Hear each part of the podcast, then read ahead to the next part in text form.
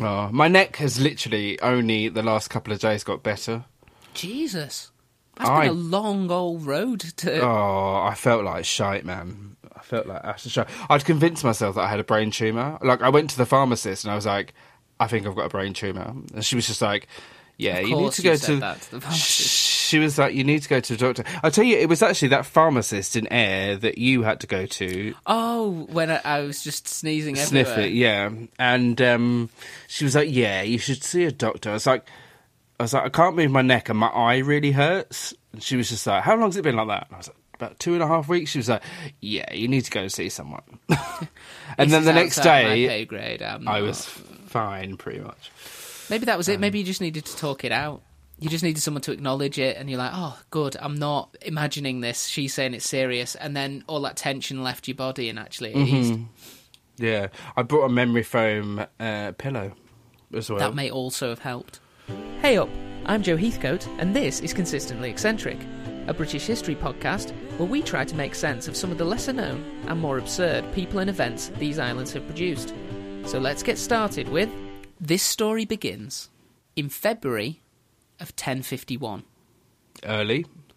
or by the very latest estimation, 1054. Okay.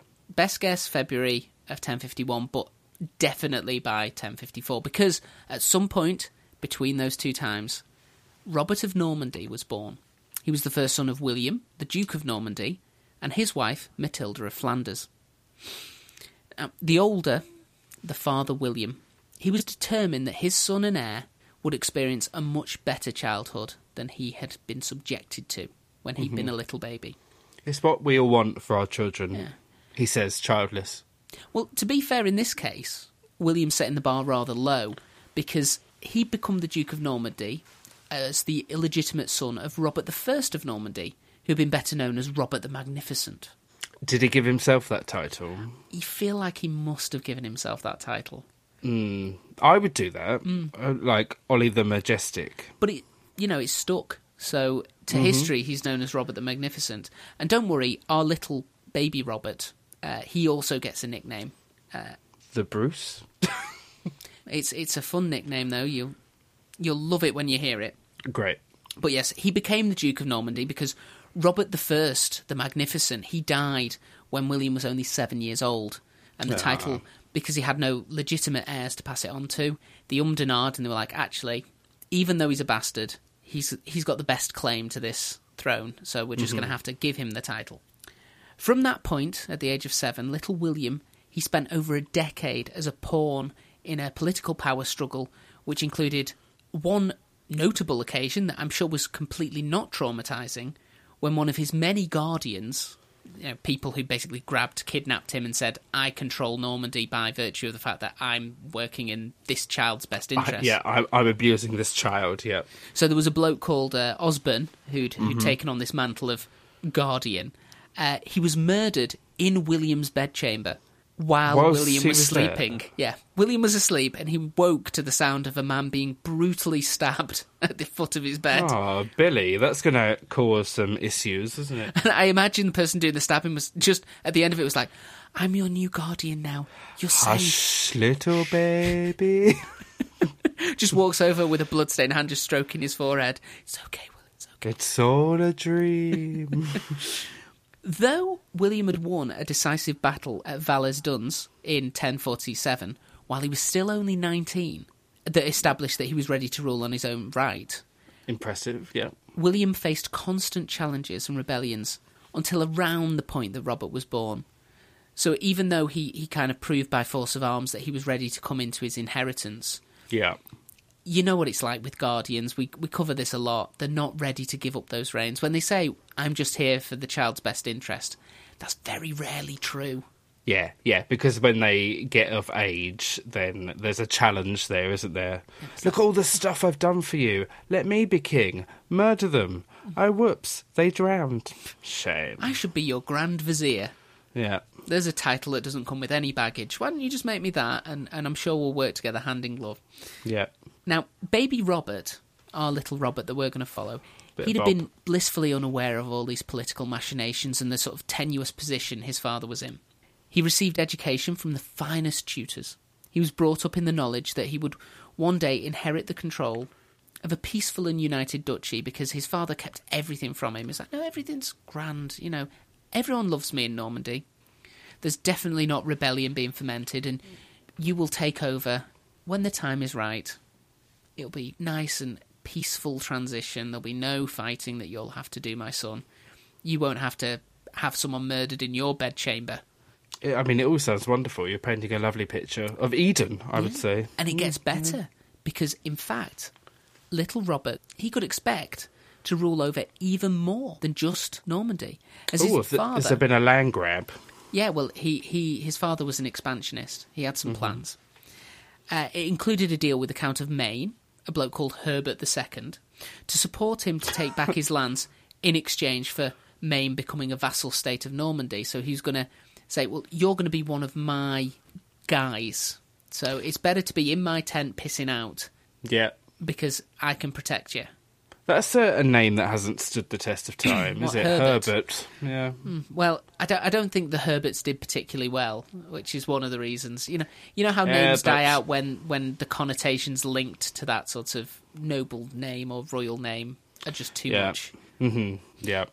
This would naturally, though, if you're gonna make someone your vassal state, it would require a marriage pact because that's the way that you you seal these deals. You sign all the contracts, but when your family are, are joined, that's when you know it's serious.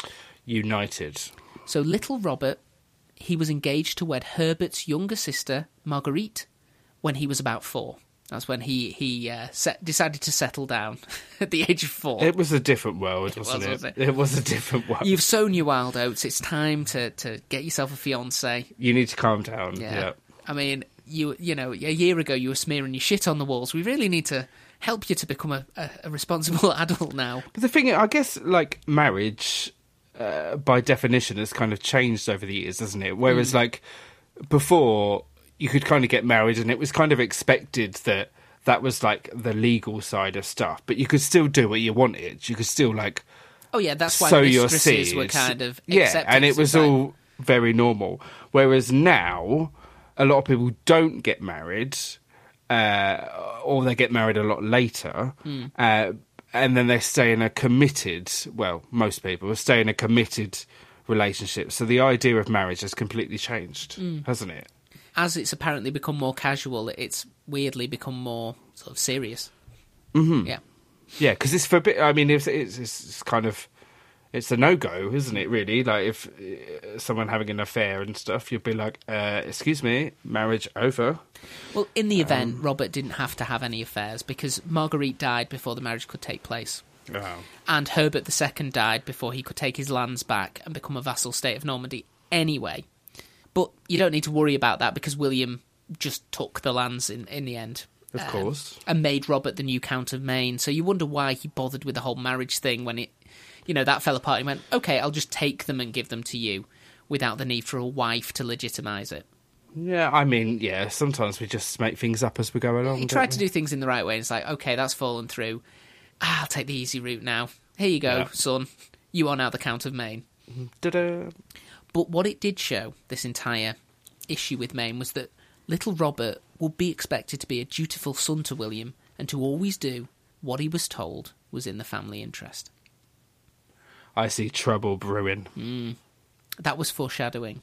In 1066, that year where nothing happened. British history starts. That's Yeah. where you learn it from. Then, Well, that that was yes, that was the year that Robert's father he decided to start British history by heading across the Channel to challenge for the English crown. It was a dangerous endeavour, so before he left, he made it explicitly clear that in the event of his death, little twelve-year-old Robert would take his place as the Duke of Normandy. He's only twelve. Yeah. Though he actually left the running of Normandy day to day to uh, his wife Matilda and a group of trusted advisors. So he's like, Who "He'll- was fifteen? he'll take the title, but his cousin, who is 15 and can now grow a small moustache, will actually do the, the deciding day to day alongside his wife. However, when Matilda headed over to England to join her husband, you know, because he won the crown and they needed to be crowned as King and Queen of England, uh, course. Robert was left in control of all of his lands on the continent. How do you manage stuff like that? That's a lot of. Well, at the age of 13. Yeah. Well, you don't because it didn't go particularly well.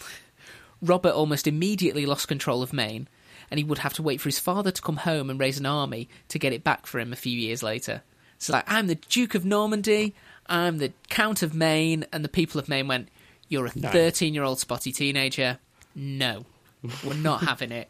We're going to do our own thing. And he's, Oh, okay. I'm the Daddy! Duke of Normandy, though. Daddy! Shut up! I'm ruling England. I've got a new Daddy! toy. But dis- Bonsoir! despite that little hiccup, though, it was pretty certain that Richard would become the next Duke of Normandy and King of England as soon as his dad passed on. Yeah. That was until 1077. By this time, William had managed to create three more male heirs. He'd also had three girls, him and Matilda, though naturally at the time they didn't count in the succession, so No. it's not that I'm ignoring them, it's that William ignored them. Yeah. Though, to be fair, only two of the other male heirs were still alive, with uh, one child called Richard having died in a hunting accident in the New Forest at the age of only 16. Oh. I'm saying, oh, no, actually, if you're hunting, Yeah, yeah, he was hunting wild boar, and the boar won. yeah, good. Robert was in his mid 20s, and he was starting to think about how he would reign when he took over from his father. After all, William was already 49, and the average life expectancy for kings in the Middle Ages was approximately 48.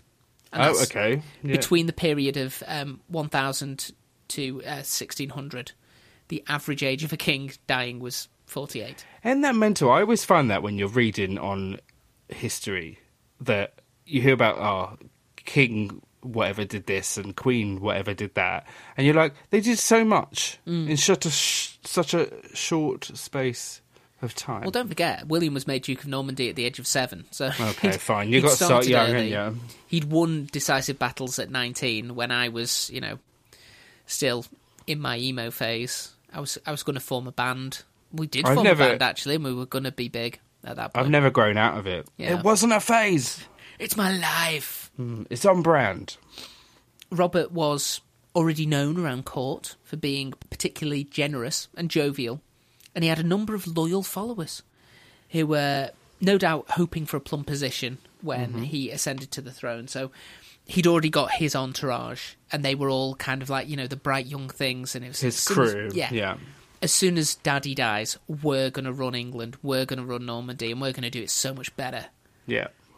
all of those things were going for him, but there was one thing, one thing that that went against him in terms of kingly poise and, and being considered as a you know a serious person. Go on. And I, I feel for him. He was a bit on the short side, Oh, okay. even for the time. In fact, he was so short that at some point, uh, his father, William the Conqueror, had coined the nickname Curthose, meaning short stockings or short Robert boots. Curthose. Yeah, okay. I know this chap. You're into I know it? him. Yeah, I know him. Yeah. Now, it might have been a cute little nickname when he was a child, but it had stuck as he entered his twenties. So it's basically Robert Shortass. Yeah, he his Right. his name to everyone who knew him was Robert Shorthouse. Do we know how tall he was?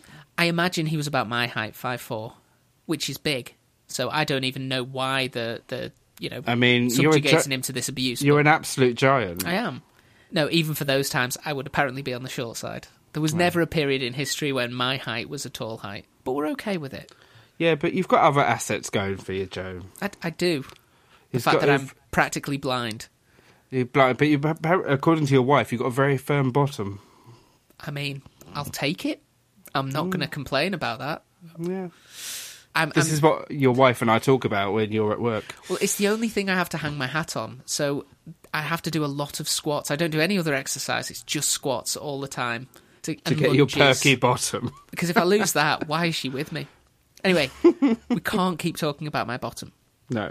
What I'm saying is, it was a nickname I'm assuming he didn't like, and he was particularly sensitive about it. And as you know, with people who are are overly sensitive about a physical part of their body, mm-hmm. it means that everything is viewed through the terms of "Are you mocking me?" Be- became a very sensitive chap towards mockery. I think, yeah, as it should. I think, I think I'd feel the same. And it's that sort of personality trait that probably um, led to some of the events of early 1078. The previous year, Robert had asked his father to be given some more responsibility and maybe, you know, control over some of the Norman lands on the continent.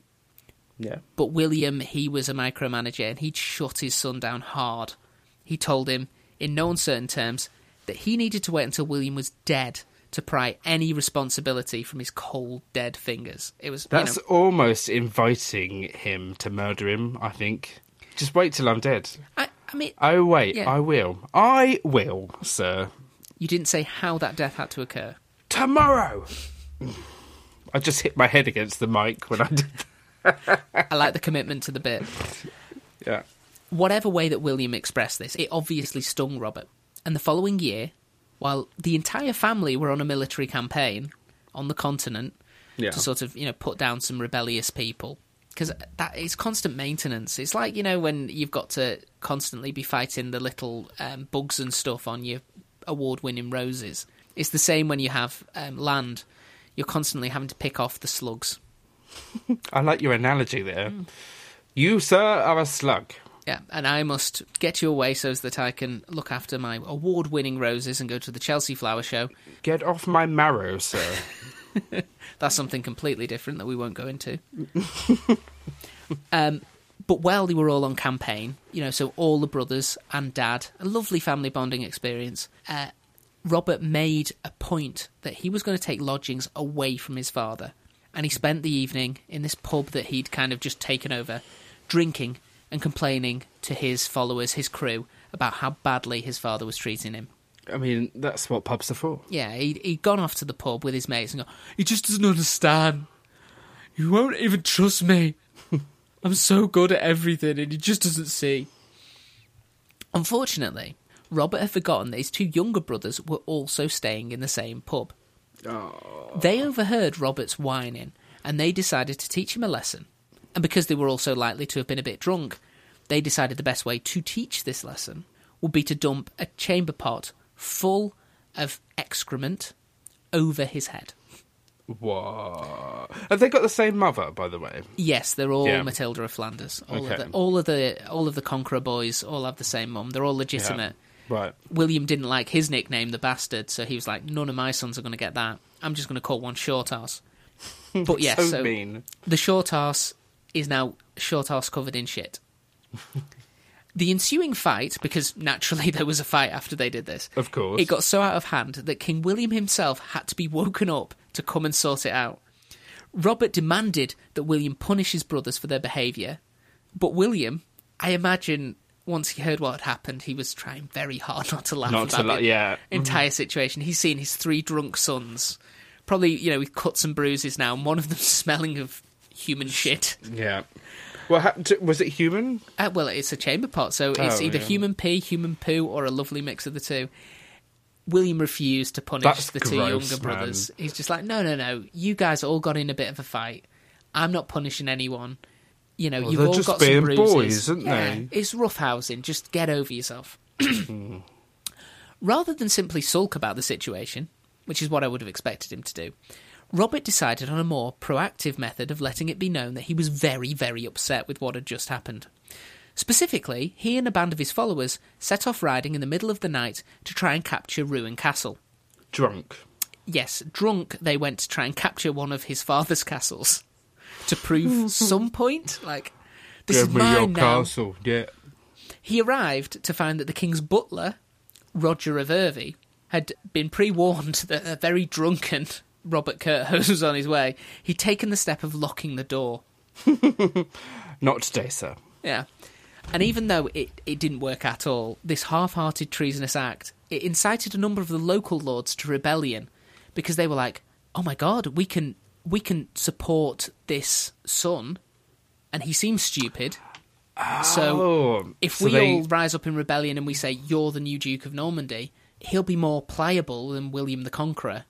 Ah, so they had their own agenda and So, they got behind yeah, the cause. He Got may not have actually meant to do a full rebellion, Robert. It may have just been he wanted to prove a point. You know, take the castle and go see. Is it just a joke, a, a, a little bit of banter that went too far? It, it feels like it could have been, but then suddenly there's a full-on rebellion, and he's like, "Oh shit!" Oh god. Now it was a rebellion that King William was easily able to put down.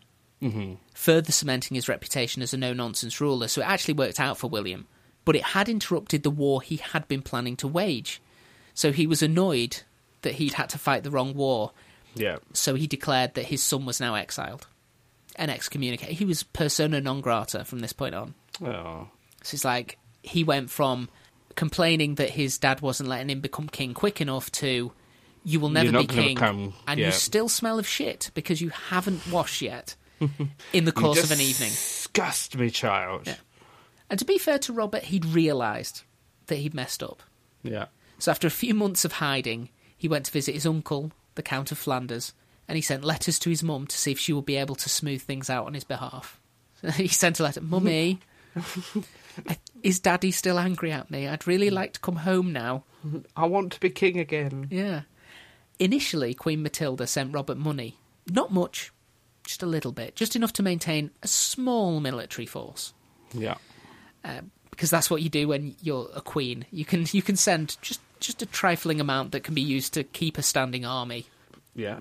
I mean, you'd do anything for your children, mm. wouldn't you? You know, plus sundry expenses because he's also going to want to quaff wine and eat boar and all those kinds of things. Mm. But the scheme was soon discovered by King William, who decided he needed to teach his son a lesson by beating him in battle.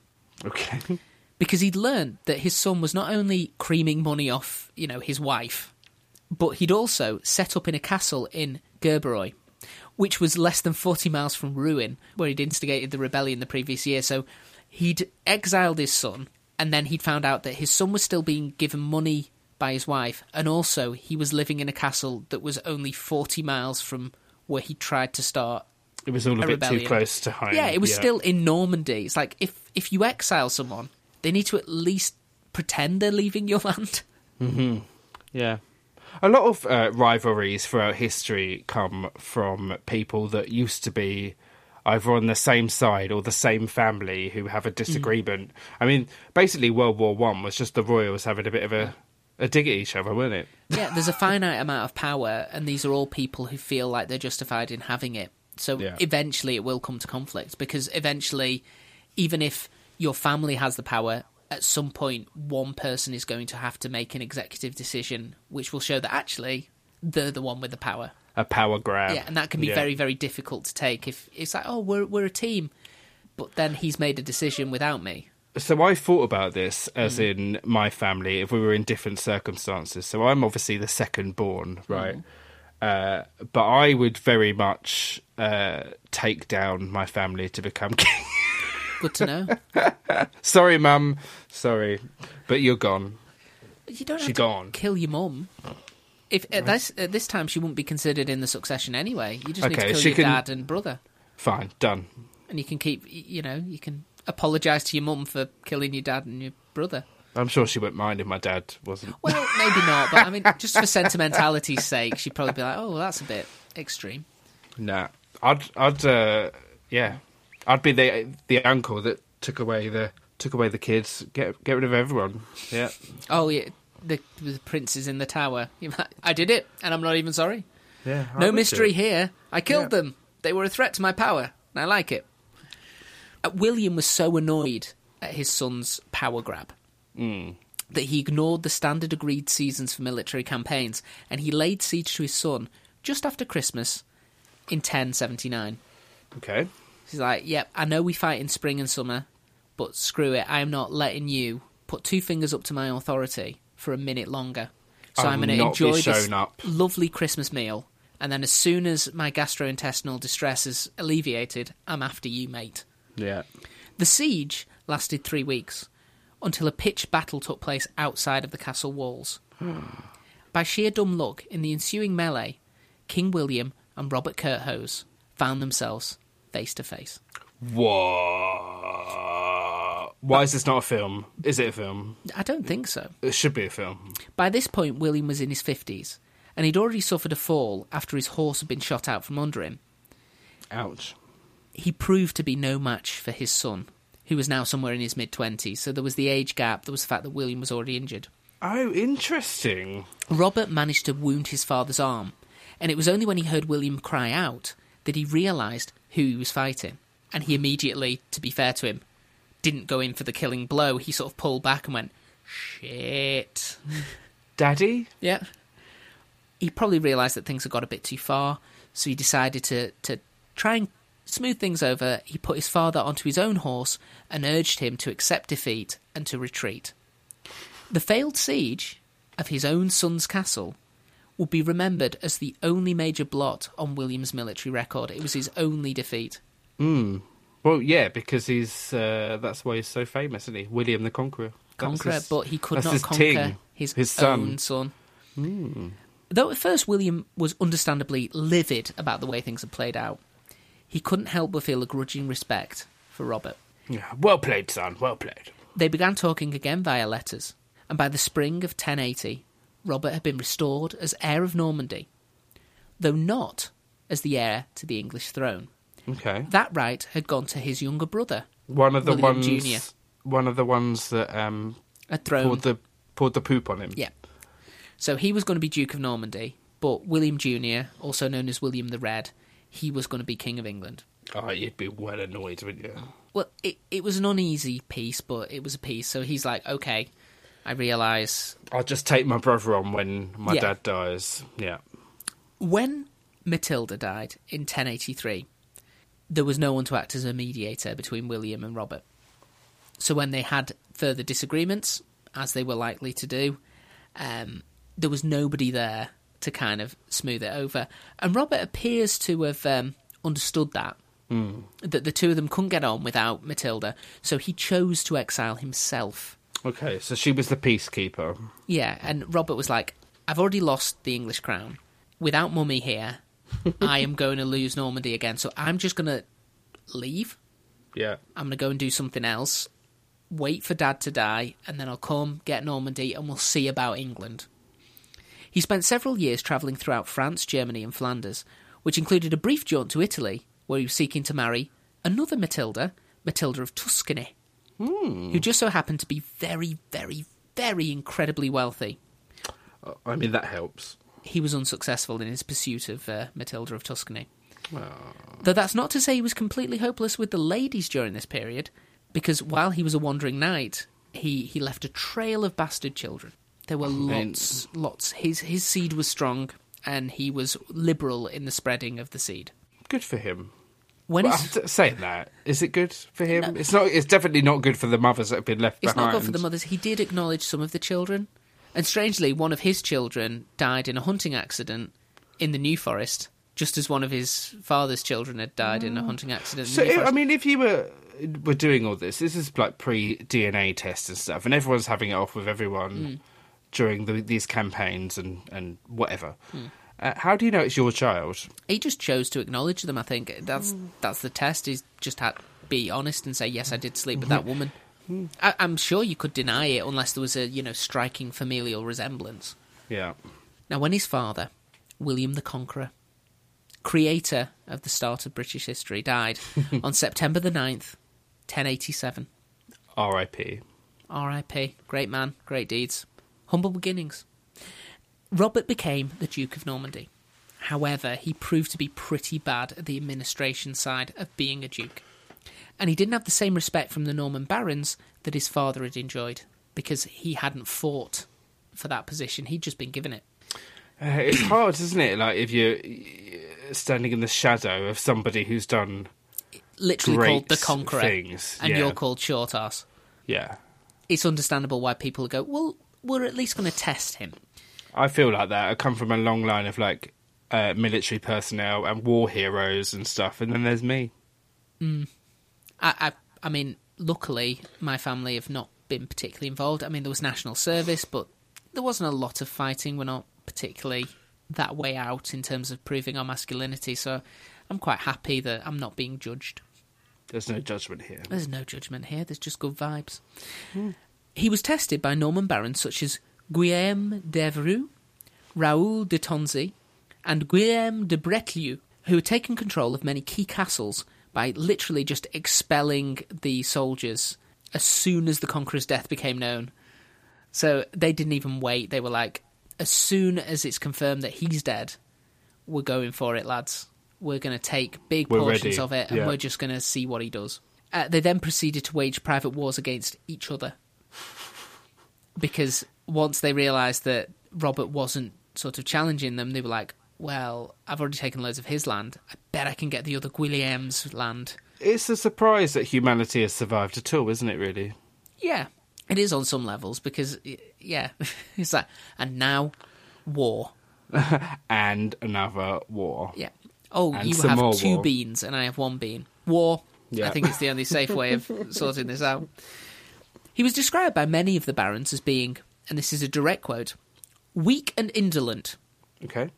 Which might have been a reference to the fact that Robert tended to try and buy the loyalty of others via large and frequent gifts rather than imposing loyalty by, you know, meeting them on the field of battle and giving them a good slap.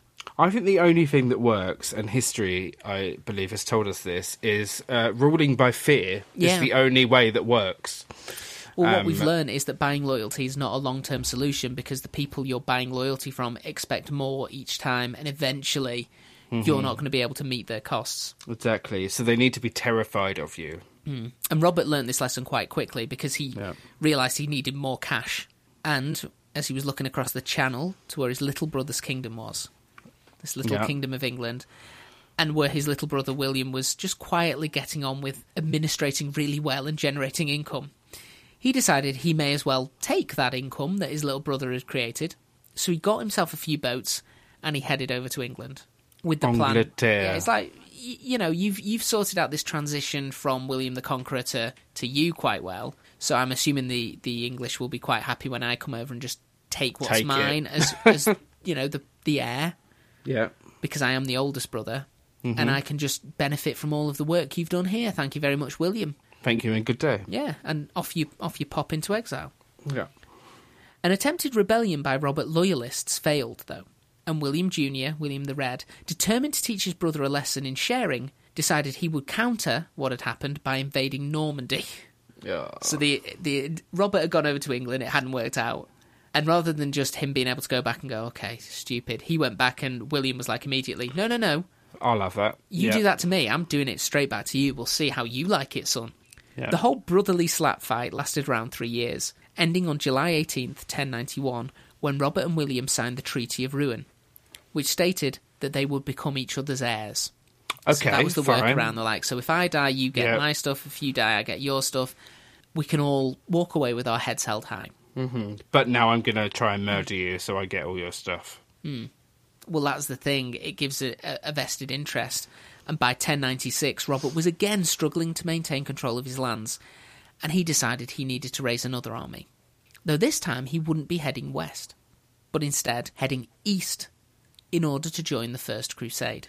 Mm.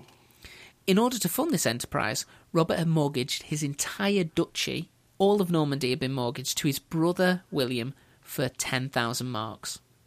It meant that Robert he remained Duke of Normandy in name, But, but it meant nothing. all of the lands actually belonged to his brother, which meant mm-hmm. he was either very optimistic regarding the amount of profit he would make on the Crusades, that he would be able to buy back his duchy and have money left over to sort out all the gifts he needed to give to keep everyone quiet, or he was relying on the fact that if his brother died first, he would inherit his lands back anyway. I love it how they rebrand the Crusades as it's some like heroic, chivalrous thing when actually it's just like, yeah, you're going to become uh, Christian and you're going to like it, and if you don't, we're going to kill you. So It was taking back the Holy Land, yeah, from peop other people who considered it the Holy Land.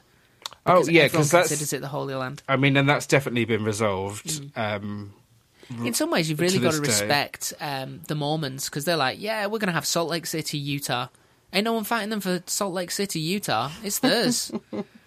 I'm going to have Girvan Gin Distillery.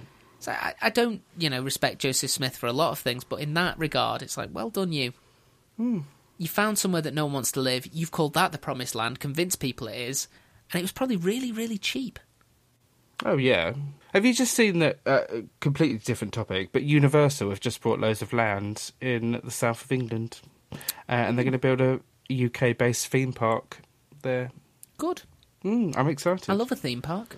Me too, and my dad lives about ten miles away from it, so we'll go So down there. visiting my dad more. Yeah. Yeah. Papa. I have need of you. Yeah.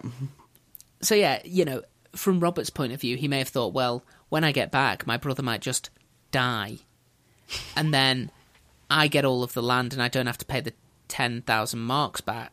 You know, I I don't have to pay any of that back, so it works. It's a win-win for me. I get Yeah. to go and do this crusade. I get to be seen as powerful and noble and righteous under God, and hopefully, when I come back from the crusades as a hero, all of these barons in Normandy are going to you know, listen to me finally because Yeah. they'll see that I, I mean business.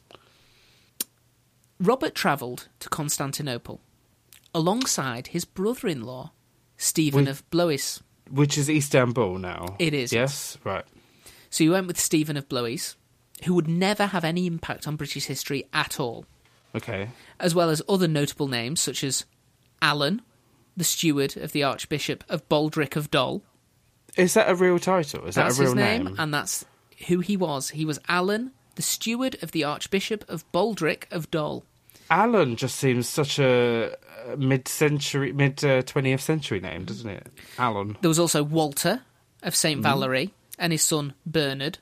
Mm-hmm. There was Ralph, who was the former Earl of Norfolk. Yeah. and of course, Robert's standard bearer, a knight with the improbable but brilliant name of Payne Peveril. Brilliant. Love it. Yeah. Are they like the Knights Templar? Is that them? Uh, no. That came shortly after. That was formed in the First Crusade, wasn't it? The Knights Templar. Oh, I don't know because there's loads of, where I was brought up. There's loads of like schools and stuff named after the Knights Templar. I don't know if they had something to do with the area. Is one of them called Payne? Because that would be brilliant. Yes, let's say yes. Pain. Payne Primary. Named after a very famous knight. Although he wasn't a standout leader, he was only a duke after all, Robert was considered to be a leader of the first rank. He and his forces were present at the siege of Nicaea in May of 1097. They were then forced to request rescue from the French of all people on July 1st at the Battle of Dorylaeum, and afterwards spent two full days burying their fallen comrades they had lost so badly Brutal. Hmm. Brutal. the, the battle actually was a win, um, but for Robert's forces, the Normans, it was a massive loss. What they How'd you get over stuff like that, man? you just don't really notice the rank and file dying. I think so. They'd seen an opportunity. They'd come across this army, and they were like, "This army is the one thing that's barring all of us Crusaders from getting into the meat of things. So getting to like um, Damascus, getting to all of the big major places. So what we're going to do is we're going to charge in and get all of the glory. They Yeah. did.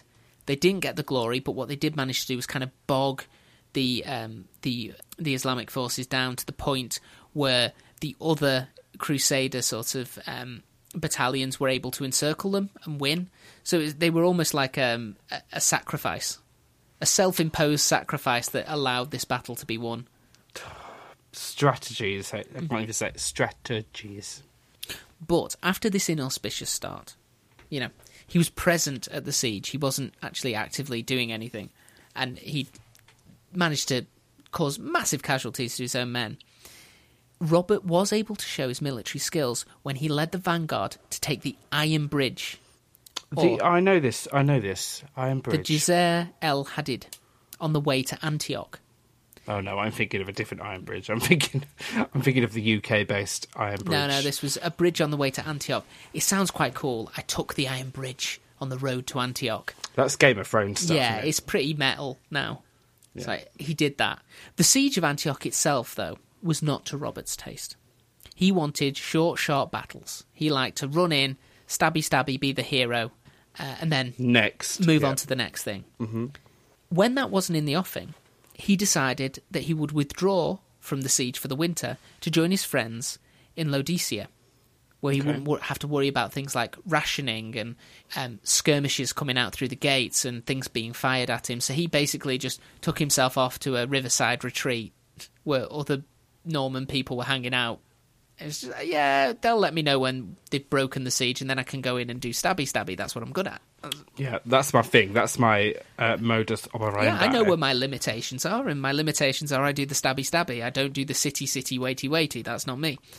No, I've got people to do that for me. He only returned to the battle in February after being threatened with excommunication by the Pope himself if he didn't. Oh no. So it took the Pope going, You will not only not be a crusader anymore, you will not be a Christian anymore. We will we will kick you out of heaven if you do not return from your lad's jolly outing, Robert. Come on. Yes. But as a result of his uh, not quite being on board with everybody else's idea of what should be happening, he was not allowed to ride into the battle to defeat the relief force of Ridwan of Aleppo. Instead, he was left to lead the foot soldiers, tasked with ensuring that the garrison in Antioch did not attempt a sortie from the gates. This too was a hard fought battle, but it didn't have any of the glamour of the fight against Ridwan, and Robert apparently went into another of his sulks as a result. As would I. Yep. So you can imagine it's like that scene in The Two Towers where the horses just crest the hill and you're having to ride out to, to, to battle them. And you, Robert's on his horse. He's ready to go. He's like, "Where will I be, lads?" And they're like, "No, no, no. Get off your horse. You stay here with our B squad, and you just watch those walls and make sure that no one comes out. And if they do, you're you're going to have to fight them on foot." Yeah. And he he sulked about that, even though Like you know a proper man.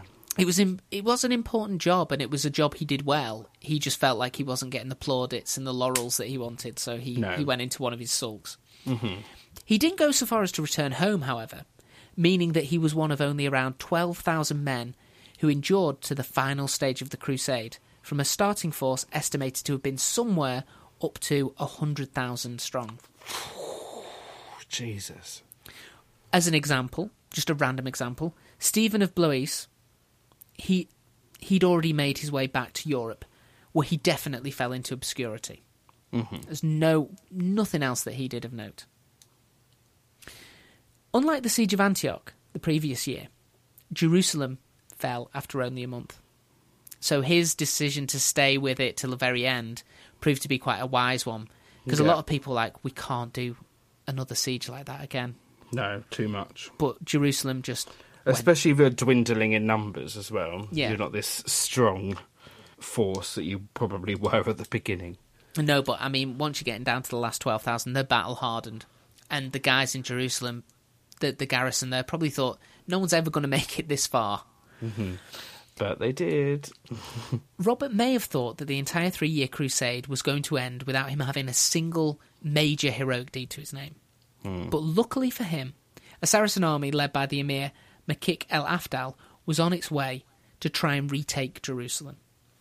He wasn't named as one of the leaders of the battle that took place on the 11th of August in a place called Ascalon, but Robert saw his position in the battle line put him close to the emir's standard bearer, and he decided to charge directly at that standard bearer in order to take the standard. Oh, okay. He managed to wound this poor bloke waving a flag mortally and captured the standard, which spurred the rest of the Crusaders on to rout the much larger force. So that's like a symbolic thing. It's a massive symbolic thing. Yeah. And it, it was, you know, his heroic deed was I charged into the enemy lines at, ahead of the Crusader army in order to take the standard, which I managed. And he can then claim, and everybody's heart leapt, and they were able to kill twice as many people due to my her- heroism. He later presented the standard um, to the acting Archbishop of Jerusalem as a memorial of this victory. Robert received a share of the plunder and rich gifts from the Byzantine Emperor Alexios, but more importantly, he now had a reputation as a brave fighter and a wily strategist. Although the latter part of that probably wasn't earned, if we're being honest. And he probably like put all the like decent words in them himself. Yeah, yeah. Yeah, I'm definitely that. That definitely happened. The people of that place that you will never visit, they refer to me as the Desert Fox. They refer to me as the one true noble. They have given me many, many gifts, and I So had a harem point- of women. The uh, so who has Jerusalem at the moment? It's the Christians. Well, the Christians took it, but they almost immediately lost it because Right. it was almost like once they'd done the symbolic thing of taking it. They didn't want it anymore. Well, they'd done it. It's like we've crusaded and we've done it, and then they left a small force, and over time, it was just it was always likely to fail because the you know the supply lines weren't there, Hmm. which was why we needed more crusades moving forwards because it's like we keep losing this Well, damn just place. see. I was going to say if they just gave up, then that's very pointless. Maybe that, um, or you know, crusades were quite a good money spinner. Um, Mm, it kept the church relevant, so maybe it was designed to fail. So it was like, oh, we'll do another crusade in a while, and then yeah, all of the kings and all of the nobles will come, and they'll get what they want, which is to show that they're great and a load of plunder. the church will get to show it's really relevant and significant. Everybody wins in terms of the noble classes. Apart from the people that live there. Yeah, apart from the people that live there, but as has ever been in the, the Middle East, unfortunately, when you've got so many big, powerful s- structures in place trying to fight over where you live, One, yeah. you're screwed um, because no one cares about the actual person who lives there. They care about the symbolism of it. in Israel or Palestine at the moment? Half and half is supposed to be. Half of Jerusalem is um, under Israeli rule, half of it's under Palestinian rule. Right. Is how it's supposed to be. That's how my dad described it. Anyway, he said, you know, when he visited, he he saw both sides. Right. So yeah, he got his um, share of the plunder, uh, and it's likely he hoped that on his return to Normandy, the barons who'd been undermining his authority would finally fall into line. They'd see that he was serious. Just as soon as he'd finished enjoying his extended holiday in Italy, because he'd earned that. Mm-hmm. So he, he Was he in Tuscany? yeah, he'd stopped over in Tuscany. He was trying Yeah, again to get why not? Matilda again. He's like, hey, hey, look, at this what I've standard I've, got. Look at this. Ooh. Are you impressed now? She, she still wasn't impressed. No. This extra time of uh, rest and relaxation and potential wooing, though, proved to be a bit of a mistake. Because on August the 2nd, 1100, Robert's younger brother and the King of England, William the Red, died while hunting in the New Forest. because apparently Oh, how, did someone else die? in everyone in William the Conqueror's family eventually dies hunting in the New Forest. Oh, okay. And again, very Game of Thrones. I don't know if you know the death of Robert in um, Game of Thrones, hunting a boar, is based upon. oh, I mean, it could be. Mm. Yeah. But this was while Robert was still in Italy, and another of his younger brothers, Henry, he was with the hunting party when William was killed, and he saw an opportunity for himself. He was like, I'm king now. yeah, bitches. technically, by the, the treaties that he signed and by the rights, obviously Robert should be king, but I'm here and he's not.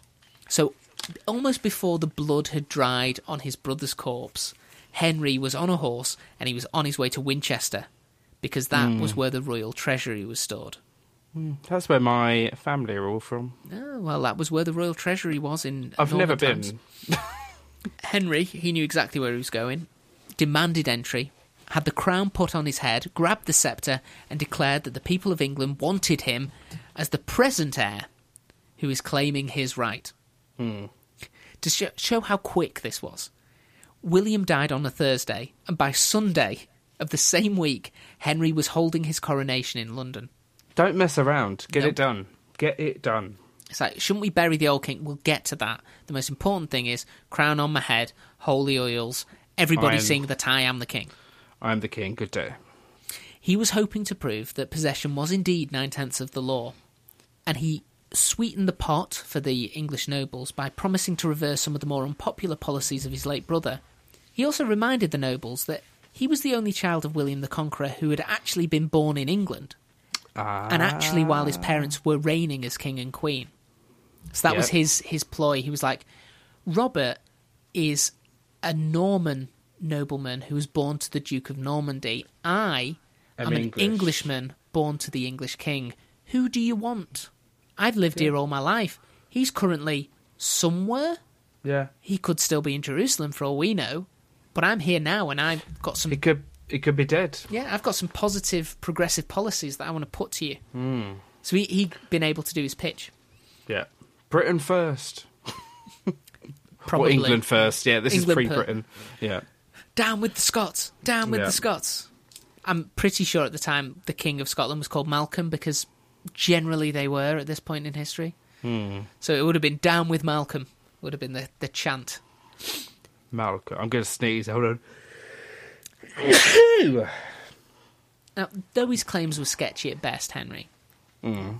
the nobles of England they wanted stability above everything else, and a quick Of succession course. was the best way to ensure stability. Yeah. Boom. Plus, Henry was someone they knew. He'd lived in England all of his life. He'd been at court. They knew he was a known quantity, whereas Robert had v- spent very little time in England. Hmm. So, all in all, Henry was preferable to waiting for the return of a random bloke who had spent the last three years fighting thousands of miles away and had had to mortgage his own lands to do so. Yeah. Who even is he? Who Yeah. is he? He Who is doesn't this guy? technically at this point he doesn't own any land. Yeah. because he mortgaged it away. By September, Robert was back in Normandy. with his new wife Sybil in tow. So he hadn't got Matilda of Tuscany, but he'd managed to snag a Sybil. Yeah. He was able to take back control of his lands in Normandy without having to pay the mortgage, reasoning that the man he owed a debt to was now dead, and he did not res- he didn't recognise his other younger brother as having any claim on the inheritance. Okay. So it's like you may be sat on the throne of England at the moment, but that's not yours, mate, and I'm not paying a debt to myself. So get out of here. yeah, it's done. Now, it may have been this self assurance that as a hero of the crusade, he didn't have to rush in in pressing his claim to the crown of England that led Robert to make some interesting decisions. Rather than immediately invade, he decided instead to go on a pilgrimage to Mont Saint Michel to thank hmm. God for his safe return to Normandy. He also Is that the um the thing that is in the middle of the sea? No. I don't know exactly where it is, but it, it's not in England, is the important thing. Hmm. And even after he'd done his pilgrimage, he also went to meet his in laws. so he went to see Okay. Sybil's parents. He was, he was just. This Just extended frolicking. holiday. He was Yeah. like, and then I will go to England, and they will go, oh, you're the oldest son. Yeah. And there was a contract when William died, you'd inherit, so we'll just move Henry and we'll place you on the throne. He expected it would all work out. and all will be well. But regardless of the reason that he decided to delay, it wasn't until July 21st of 1101 that Robert landed an invasion force in Portsmouth, where he was mhm. welcomed by the nobles who felt that they might benefit from his rule more than the rule of his little brother. So there's always some malcontents, no matter what you do. Yeah. You And can't keep everyone happy, can you? And they all gathered in Portsmouth to hear his pitch. They were like, okay, we've not been given extra lands, we've not been granted stuff by Henry, so what can you do for us, mate? So it's a but it was a political uh, spin speech, was it? Like Yeah. I can do this. like you guys are going to support me okay you'll get all the plum things when we defeat the henryists all of their lands will be forfeit so obviously i'll have to divvy them up amongst the people who made the right choice as ever it's been with the nobility it's actually quite Yeah. a difficult job being a noble because you're constantly making these bets essentially your yeah, fortune like whose always side do you stay on? Yeah. it's it's always a gamble, and sometimes you can bet on a sure thing and they'll lose because they just have a heart attack, or mm-hmm. you know, someone put their armor on a bit wrong and it was a bit clanky, and suddenly it's like, oh, I'm disinherited from everything and I'm exiled. Especially around the the Cavaliers and the Roundhead situation Such a dicey on. time. Oh yeah, yeah. Because uh, for if you supported Cromwell for a while, you would have been like, "Yeah, I've got everything," and then they're like, "Oh no, no, here comes the king." Oh shit! I, I wasn't really with him. I wasn't affiliated. I was I was a secret I was bullied agent. into it. Yeah. I was I was waiting for your return, my liege. Robert first started marching towards Winchester, presumably with the plan to take the royal treasury. But then he changed his mind somewhere en route and turned his forces instead towards London. He got as far as the forest of Alton before he was confronted by his little brother King Henry at the head of a completely separate army. So two English armies lining up near the forest of Alton. Boom. Robert may have been expecting the majority to be in support of his claim, being that it was the right claim by the you know the rules that had been set. Yeah.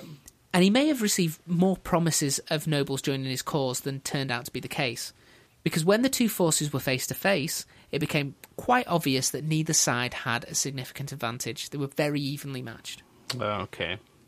Faced with what would undoubtedly be quite a bloody battle, and what could become a very bloody and drawn out civil war, Henry and Robert decided instead that they'd best try negotiating. Sensible. Hmm. What came from those negotiations was the Treaty of Alton. This document confirmed Henry as the legitimate King of England, in exchange for Henry giving up almost all of his claims on land in Normandy and a yearly fee to Robert of 3,000 marks. Okay. So it's a significant amount of money, but Robert has given up the English throne in this in this treaty. Okay, and he's he's happy with this, is he? It seems like both of them thought it was a stalling tactic because they both also did the thing where they made each other their own heirs because it had worked out so well for Robert the first time. Mm-hmm. Yeah. It seemed like it was Robert had realised that now was not the time. Sign something that buys a little bit more time and go Make away. a plan. yeah, Yeah. make a plan and come back better prepared. Robert returned to Normandy, where he continued to be a terrible administrator because being on the Crusades hadn't taught him anything about running a kingdom. He'd learned more about fighting, but he'd always been all about the fighting and had been Not good about at the it. finances. Yeah, he's never been good at the finances. He didn't have uh, a spreadsheet He did for not. his finances. Whereas Henry, Had a spreadsheet. He had a spreadsheet. Microsoft Excel. he was he was a very very good diplomat. He was a good organizer. He had all of the other things that a king might need. He wasn't the best fighter, Henry, but he he could run a kingdom. And he could run it efficiently. He could keep a lot of people happy. He could keep the majority of people happy. I think you've got to be in these uh, this day and age as well. You've got to be a, have a bit of charisma, Hmm. haven't you? As well, like you've got to be able to uh, perform and do the role. Hmm. Um, You Yeah. have to be willing to do all of the bits that maybe aren't as glamorous. And Robert had absolutely, as we learned at Antioch, he wasn't Hmm. going to stay for the siege and be there to keep the morale of his men up. He was just like, okay, this ain't this ain't I a just- highlight reel. I'm going to bugger off. I'm going to Tuscany, mate. I'm gonna, I'm going to spend some time trying to woo some women. I'll come back when it gets exciting again. But for Yeah. now, Curthose out. so the English nobles, they're seeing as time progresses, Henry doing a banging job, and they're looking across at Normandy and they're seeing that Robert is just it's a series of dumpster fires that he's barely putting out. Is And that I- not quite pleasing though? I would be like, But uh, again, if in the future Robert's going, but I, I have a right to be your king, you're more and more seeing like, oh n- no, yeah. no, we don't want that because it looks terrible for the people of Normandy. They're having you- a lot of wars going on that you're not managing. Yeah. Can you hear that, by the way? Oh, it's very nice ambient rain. That rain, that's horrendous. Don't worry, people know that you live in Scotland. They assume weather happens there. Jesus. And to be I'm honest, if that if that system's moving southwards, this is a a precursor to what I'm going to get at about 3 a.m. Yeah, well, I, I mean, it, it hits us from Northern Ireland. So it's Northern Ireland first, then us, then everyone else. When we were dating, because Emma lived on the other side of the river I thought you estuary, meant you and I. I was like, when was this, Joe? I wasn't aware of this. But when, when me and Emma were dating uh, and we lived on either side of the Ribble estuary, I would be on the phone to her and I would hear the weather move. So I'd Oh, hear really? it at her, and then she'd hear it at mine, and it'd be the same weather that had moved across the across the estuary Oh, it's like you were sending love via Rain. rain, clouds. and Yeah. hail. yeah. So, yeah, they, they looked across and they were like, we don't want any of that. And after a series of conflicts in Normandy, by 1103, the Norman barons were also fed up with Robert, and they looked enviously across the channel to the stability of England under Henry. So it wasn't just that the English didn't want him. The Normans started They didn't want him either. they started seeing that the grass was green on the other side. And they were like, wouldn't it be better if everything was ruled by Henry? Because he's Yeah. really good at doing that job. And Robert could just not be here anymore. Get him gone. Maybe William did have a A point. a point. Yeah. So I'm going to give you none of the administrative tasks because I can see ah. already that you are. Can you imagine having a child that you hate? I'm sure it happens all the time. Well, But- luckily, I don't have a child that I hate, but I, I imagine that that would be a very terrible thing as a parent because you deny it for the longest time until eventually something would happen where you'd be like, oh God, I absolutely hate you. I can't hmm. cover this up anymore. Yeah, you are just awful. Oh God, we made a mistake with you. and now I've just got to come to terms with that. Yeah. Things were looking even worse for Robert when he sailed to England to intercede with his brother on behalf of a friend, and Henry, seeing that Robert had brought no soldiers with him, took the opportunity to claim that he'd broken the Treaty of Alton by landing in England with an invading force without permission, and he decreed that as a result, he no longer needed to pay the yearly fee of 3,000 marks to Robert. They just make this stuff up as they go along, mm. don't they? But all Robert had done is he'd sailed over to go, look, my mate's having a hard time, can you go easy on him? And Henry completely over egged it and went, You have invaded my lands and you promised you wouldn't do that, so I'm no longer paying you the money. That's Yeah, it. it was just that was an excuse, wasn't it? this further That weakened Robert's position and humiliated him because he didn't have a force at his back, so he just had to take it. He realised immediately that he'd just placed himself in his brother's power and just had to take whatever his brother decided to do to him. Yeah. it appeared that this was part of a long game being played by Henry, because in 1105 he decided that the time was finally right. He'd weakened his brother enough. He'd shown his, he's shown his brother up enough. it was finally right for him to take possession of Normandy, and he landed a force over Easter and proceeded to take over. Yeah. After laying siege to and then burning Bayeux, famous for the tapestry, he burnt it to the ground. Although I'm guessing he didn't burn his dad's tapestry, so he Well- burnt most of Bayeux to the ground. He was like, "But that that that thing for my dad, can that be just saved? we'll take that and then we'll burn it down." It was clear that Henry was not messing about, though. He was sending a message with Bayeux, and after you know word got around of what he did, town after town opened their doors rather than suffer the same fate. Yeah. Which I mean, I would. It's like, oh yeah, they they just closed the door and asked what he wanted, and he didn't even answer. He just burned the place. He just started pouring petrol around the perimeter of the town. Bring it to the floor. Yeah. By September of 1106, Robert knew that he was all but sunk. He decided to gamble on a final open battle at a place called Tinchebray Okay. On the 28th of September of 1106. September. As in Alton, the forces appeared to be quite evenly matched. However, this time Henry knew that if he could defeat his brother, he would gain all of Normandy and make his status as King of England fully secure. So the risk versus reward had completely changed for Henry. This was Oh, no. the last play of what had been a plan that he put in place probably as soon as he heard that his brother was planning to invade the first time around. Yeah. The battle was brutal and it lasted around an hour. But I mean, that doesn't sound like a long time, but I can imagine if you're in like full combat. yeah, you try for a swinging a sword for an hour. I mean, especially if you've not got any like strength behind you. Mm. Well, that's it. Think about some of the people who were just conscripted from the local area. Yeah, you. Come on. Three days ago, you were tilling a field, and now you've been given a shonky looking pike, and you're just expected to continually stab at people who, you know, have no more vested interest in who wins this battle than you. Yeah. For the better part of an hour, you would be knackered, and you would just want to go home to your wife and hovel. Yeah. Very true. But it lasted around an hour, and by the end, Henry was victorious, while Robert Curthose was taken as a prisoner. Oh. Stripped of his title as the Duke of Normandy, Robert was taken over to Britain. He was placed in a castle in Devizes and later moved to Cardiff Castle, where he would spend the rest of his life because he remained a prisoner for the next 28 years Jesus. during which time he had to sit back and watch as his little brother, who had poured a chamber pot full of stuff over his head, have a long and relatively peaceful reign. And this is where it started, wasn't it? Yep. Robert finally died at Cardiff Castle in his early 80s. So when I said, you know, kings normally last until 48, Oh, Jesus Christ. I bet he's like, just let it end Yeah. now. the one person in a royal family who probably wanted to die and just have it all over because he'd lost everything. Everything. He'd gone yeah. from being heir to the throne of England and the Duke of Normandy, where all he had to do was just not bother his dad for a few more years.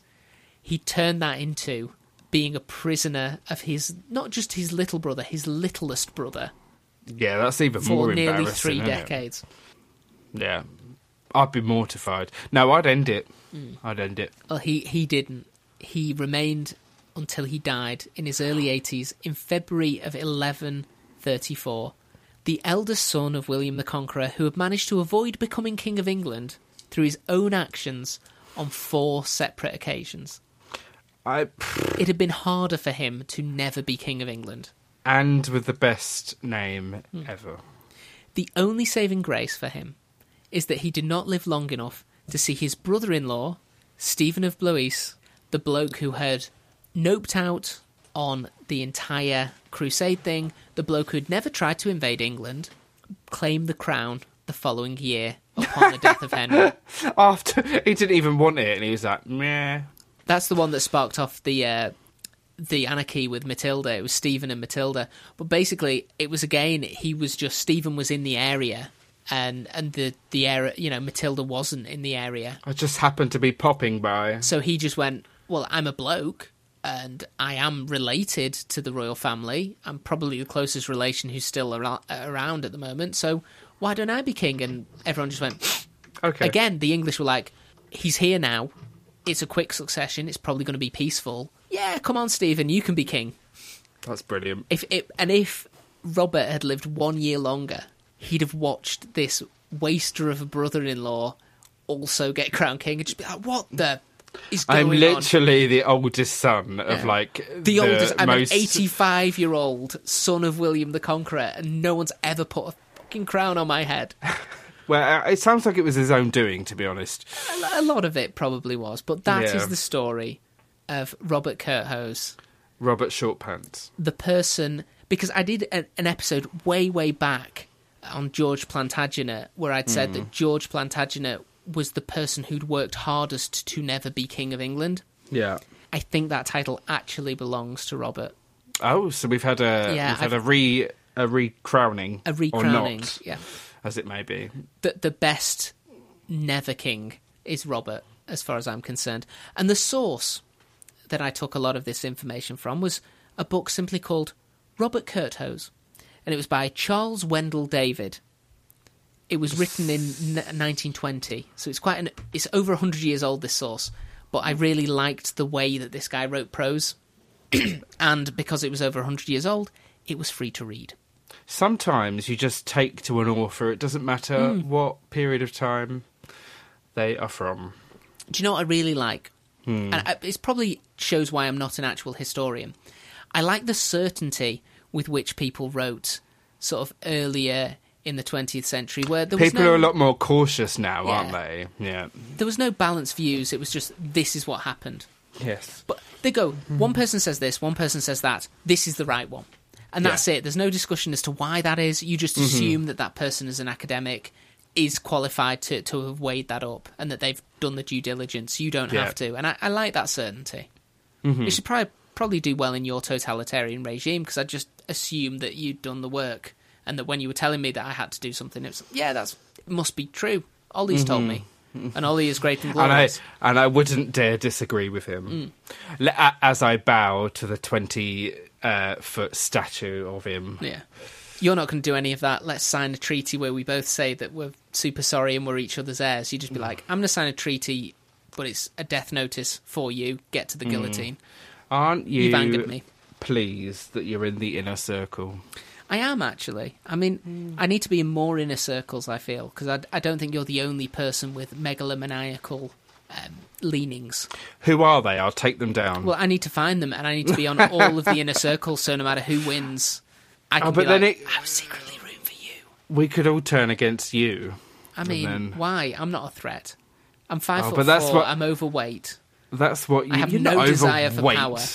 I, although you will be dying young if you keep eating bloody battered uh, mince pies. It was so glorious. I regret nothing. A battered mince pie and an Irn-Bru. It was the best Christmas lunch. Will you be repeating it soon? Not soon, but I'd have another one. Maybe next year. I could make it a yearly tradition. I will have one battered mince pie. I do want to kind of, you know, a nod towards trying to keep my cholesterol low. I'm not going to manage it, but still. You're not allowed to die. I forbid it. Well, it's 2024 now. I may have to. I'm older than you. You're not allowed to die. That's definitely how it works. Yeah. We all die at the exact same age. I'll be like Robert Curthose and like Or you just uh, all my friends will be dead, dies. and I'll be like, oh, for fuck's sake! All of your schemes turn to ash, and you're just Why am I still alive? prison in Cardiff. Going, shit.